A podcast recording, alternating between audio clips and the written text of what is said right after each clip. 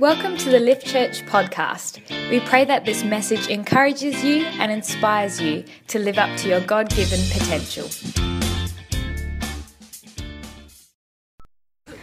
Get myself sorted. Cool.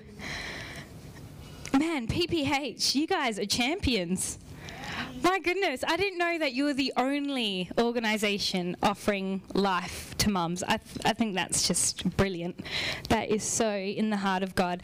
Um, I am so privileged today to be speaking for our Mother's Day experience. This is such a great occasion, and I just want to begin by just honouring my mum and, and my new mum as well. Um, since my new mum, so I got two mums now. For those of you who don't know, I'm married well, to you. Um, surprise, yeah. Um,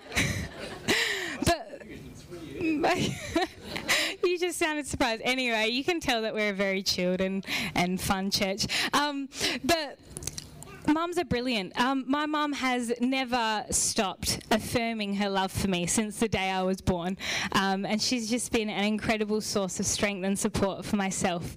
Um, and mum, my new mum, um, I just want to thank you so much for bringing me in and literally adopting me as one of your own kids. It does feel that way. Um, you've welcomed me so warmly into your family, and so if you are appreciative and thankful for the mum sitting beside you or in your life, why don't we just give it up for them right now? Why why don't we give them a big clap of honour? You guys are everyday heroes.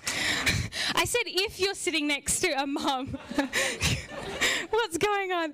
Anyway, anyway, yeah, you guys are our heroes and we love you so much. So we hope you feel welcomed um, and feel special and that you will um, head over to our pamper zone afterwards. We'd love to give you a nice little neck massage and manicure. It'll be a real treat. Um, but this week we are in the second week of our um, series called Nurture. Um, and so it's all about us growing and being nurtured by God and us growing up in our faith um, and in life in general. And I think it's really appropriate today that we talk about nurturing others because, hey, we're celebrating some of God's greatest nurturers for us, um, which are our mums. And so that's what we'll be talking about today. Um, and, you know, I really believe that mums hold a very special place in the heart of God, and that's because God is the ultimate nurturer. He's the one that gives us the ability to nurture others. And because we are made in His image, we too have the capacity to be a nurturer to the people in our lives. And now I'm not just talking about mums, but dads too, male, female, young, and old. We all have this role, we all have this responsibility to be a source of nurture for people, whether it is um, to our spouse, whether it is um, to our siblings or to our children, or maybe it's the people that we lead and we disciple we all have that inbuilt um, uh, capacity to nurture people. And so I want to talk about um, this today. Um, and and yeah, just hopefully um, bring us on a journey of, of how we can be uh, be nurturers towards other people. Um, so in my experience, and I am only 25, yes, but I do have some experience. Um, but I've experienced that there are very few things that will stop a person from nurturing and, and being a source of nurture for others. If you think about new um, new parents when they take home that newborn baby, they're running on minimal amounts of sleep, and, and apparently it's like the equivalent to torture. Um, yay, something to look forward to. Um, but they're running on minimal hours of sleep. They're cleaning up messes every hour, and yet they are so driven. There's just that thing in them that's like, no, I'm going to give this child everything that it needs to grow and to develop into a bigger human being. Um, and right throughout, and I've seen in my life as well that. Um, even in those teenage and young adult years, um, parents still remain that source of nurture for you. You know, they'll stay up. My, my mum and dad did this on several occasions with us, um, but they would stay up till early hours of the morning just to make sure that we got home safe and sound. You know, they were they were just wanted to make sure that we were being nurtured and that we were being um, safe and and yeah and growing up well. Um, but just like uh, anything else that we were created to do, really, um, we can sometimes find opposition. We can sometimes be stopped uh, by things, and, and Nate actually spoke a brilliant message last week about these things that can stop us, and they are the messages that we allow into our heart that, that can change the way that we see ourselves, that can change the way um, we actually see the way God intended us to be and created us to be. Um, if we allow those messages in, um, they, they can actually stop us from living out the life that God wants us to live and, and everything He wants us to become. And so, in this context of nurturing others this morning, I want to talk about a message that we so often leave unfiltered, and the message is comparison. You know, sometimes we allow this message of comparison to come in, and, it's, and it changes the way that we do life, and it can stop us in our tracks from being a source of nurture to other people. So, in the next few minutes, that's what we're going to unpack. Um, and so to do this, uh, if you do have your Bibles here, you can turn with me to 1 Samuel, um, chapter 17 and 18. That's where the account is found, but um, I'll just run you through it because it's a fairly long, long story. Um, but basically, the story is about a king named Saul. Anyone familiar with King Saul? It's a name you kind of recognize, yep. Um, so in this account, King Saul has this young shepherd boy named David come into his, um, come under his leadership, I guess. In this account, um, we see King Saul has gone out to um, to battle, to watch the battle. Um, as, as a king would do. He'd go out and watch his army fight. And so this day, the Israelites, which was King Saul's people, um, they were facing their like ultimate arch enemies, um, the Philistines. And so David happened to be in the crowd as well amongst the soldiers, the Israelites. He wasn't a soldier though, he was just a shepherd boy. Like he was literally, I think it was like 10 or 12 or something like that. Um, but he happened to be there and he wasn't there to fight at all. He was just there with his brothers. But through a series of events, David finds himself on the battlefield facing up against the Philistines' mightiest, fiercest warrior. His name's Goliath. And Goliath is actually a giant. So if you can picture this boy facing up against this giant, um, that's, that's what's going down right now. But the thing is, David managed to take Goliath down with, with one blow, um, and immediately he catches King Saul's attention. And so that's where the story is at um, uh, where we're going to begin to unpack it. Um, and so from there, what King Saul did was that he didn't even let that boy David go back to his father, go back to his household, say goodbye, and all of that kind of stuff. The Bible says that he immediately takes him in.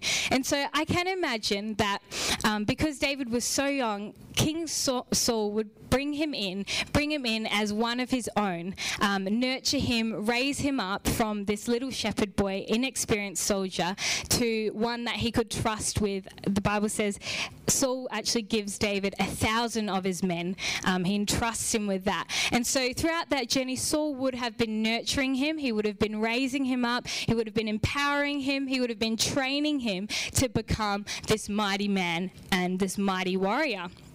And so this is where we pick it up in the story, um, where one day Saul is caught off guard. He he forgets to, or this could be his habit of, but he um, doesn't guard his heart. And so we're going to read from this passage um, just to see what happens. It's in 1 Samuel chapter 18, 6 to 9, and I think we've got that. Yeah, fantastic.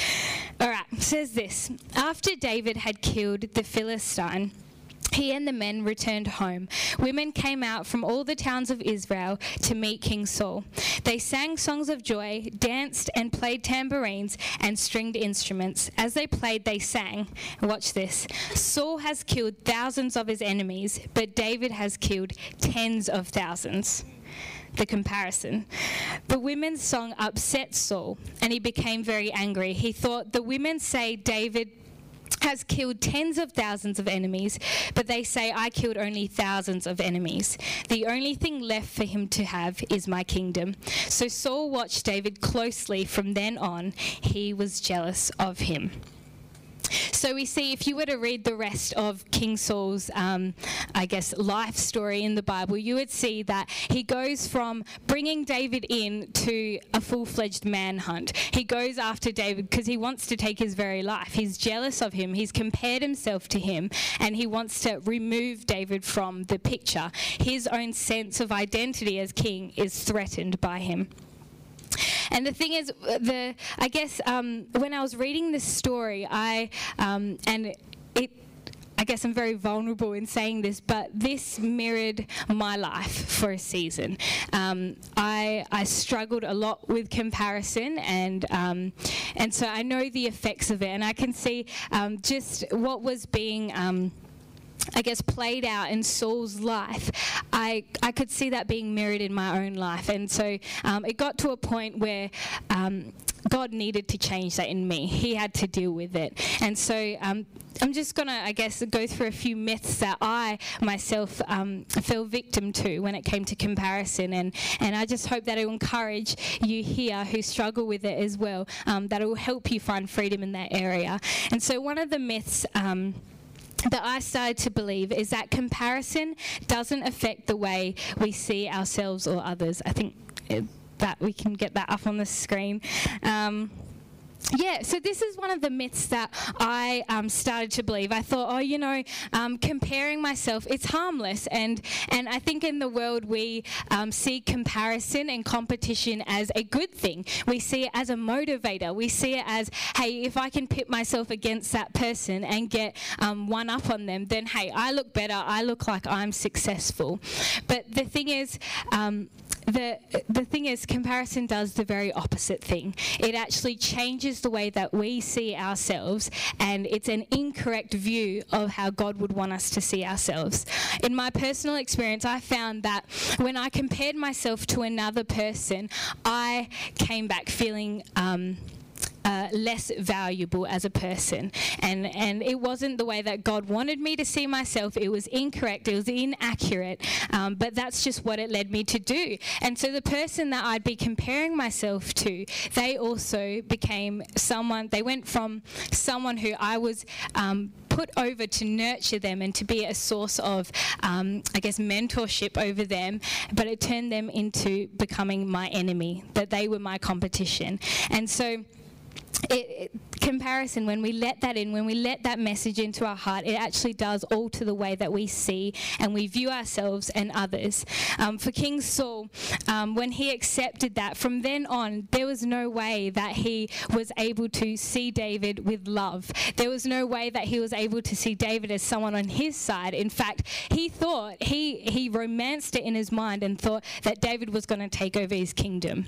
The way he thought about him and thought about himself completely shifted, completely changed.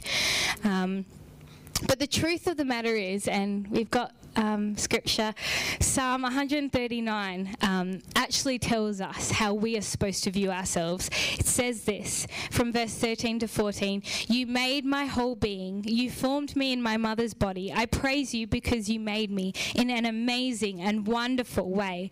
What you have done is wonderful. I know this very well. The thing is, God wants us to believe this about ourselves. This is what He says about ourselves I've made you. You are incredible. I, I don't make rubbish. I don't make useless things, insignificant things, but I make things that are full of potential and full of significance. But the thing is, when I started to compare myself with others, this was not at all how I thought about myself. And if you struggle with comparison, you can probably say the same thing for yourself. This is not how you see yourself. You don't see yourself the way that God sees you. And so the second thing, so comparison distorts our view of ourselves and of others. The second myth that we can sometimes believe is that comparison only stays as a thought. It only stays in our mind and it doesn't actually come out in our actions, in our words, in our relationships. But that is a complete myth. That's a complete lie. Um, Pastor Nate touched on this last week um, about how our internal world, the way we think, the messages that are in our hearts, they come come out through our actions. The, the, the two are one and the same, they're completely linked. In Luke chapter 6, verse 45, it says, A good man brings good things out of the good stored up in his heart, and an evil man brings evil things out of the evil stored up in his heart.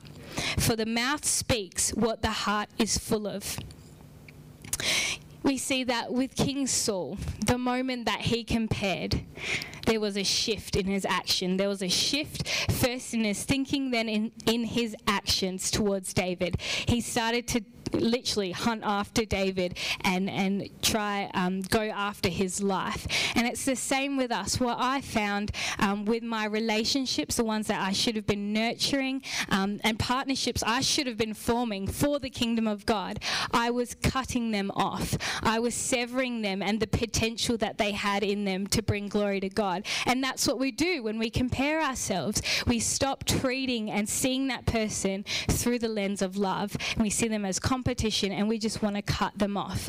And and like I mentioned before, I am only 25, but I already live with regret. I already live with the regret that I should have been nurturing relationships, but instead I cut them off. Why? Because I allowed that message of comparison into my heart. And so that's what it causes us to do. So I want to ask you today what relationships, what partnerships, Maybe there are some people in your world that you have been positioned by God, you have been commissioned by God to sow into them, to nurture them, but you've cut them off because you've compared yourself to them. I want you to ask yourself that. What relationships are you sabotaging when God has actually positioned you for something incredible? You see, with King Saul and David, they like they both went down in Israel history. They were famous, famous people. But together, what they could have done would have been far more greater than what they could have done alone. And so in our lives, what are we cutting off where God is actually saying, hey, I want to use that partnership, I want to use that relationship for my glory and to further my kingdom?